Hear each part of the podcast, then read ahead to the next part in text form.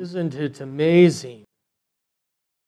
The men that they were supposed to be prepared to receive Christ.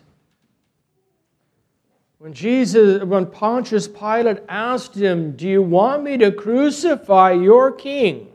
The one that they were to recognize. With what horror the cosmos must have trembled when they heard the words, We have no king but Caesar. God in their midst, and they dared to say, We have no king but Caesar. But in this moment, we see the greatest of God's love expressed. That he knew that his own people would deny him. But he did it, died for them anyway, that they might have a chance to eternal life. And so today, tomorrow, we celebrate the exaltation of that cross. That cross that they chose to crucify God on in the flesh. We're celebrating that historical time when St. Helen, with the help of her um, son Constantine, to come go to Jerusalem and discover the cross and then build the Church of the Resurrection. We're celebrating that when they found it and they elevated the cross and said, Lord, have mercy, many, many times. But when we hold up that cross, we're holding, uh, when we hold that cross up and we're exalting it with Christ on it, in that moment that we're holding it up, we're leaving the earth and all its sinfulness behind. And as that cross of the crucified one is elevated, we rise with him and await the things that are above.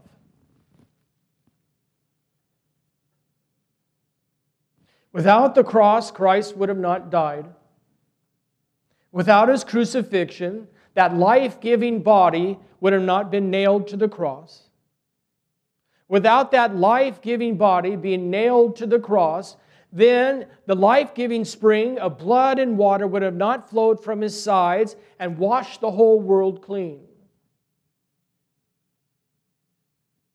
Had it not been for the cross that we're elevating and celebrating this day, the gates to paradise would have still been closed. Access to the tree of life would have been denied us. Without the cross that Christ was crucified on, sins would have not been forgiven. Without this glorious cross, death would have no end. So we celebrate this seemingly failure in the eyes of the Jewish leaders. They think they had the upper hand with Christ. In reality, He's the one that came out on top. And by virtue of our baptism, which gained its efficacy from that cross, we participate in that new life. And we participate in His cross, not somebody else's cross, but His cross. Every time we hang on to ours that is around our neck, or we venerate it, the one that's on our wall. Every time we cling to it when things are difficult as a staff, we're clinging to Him who clung to the wood for us. We have no king but Caesar, they said. We know better. We know the one that hung on that wood was the eternal Word of God incarnate. That he freely chose to accept that cross, to forgive your sins and to forgive mine.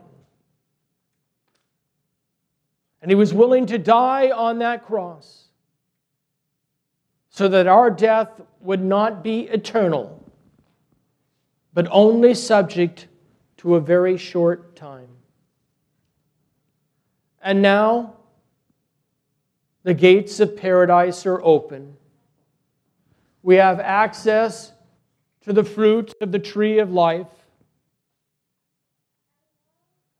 Death is done away with, and sins are forgiven. This is truly a glorious feast for a Christian who has learned the value and the great gift that the cross has been given to us for. So we give thanks to God for not shirking his responsibility, for being willing to go through it anyway, knowing that there's many of us that would deny him even though he would not deny us. And so every time you seek forgiveness, every time absolution is given, it comes from the power of that cross. Because the power of the cross is found in forgiveness.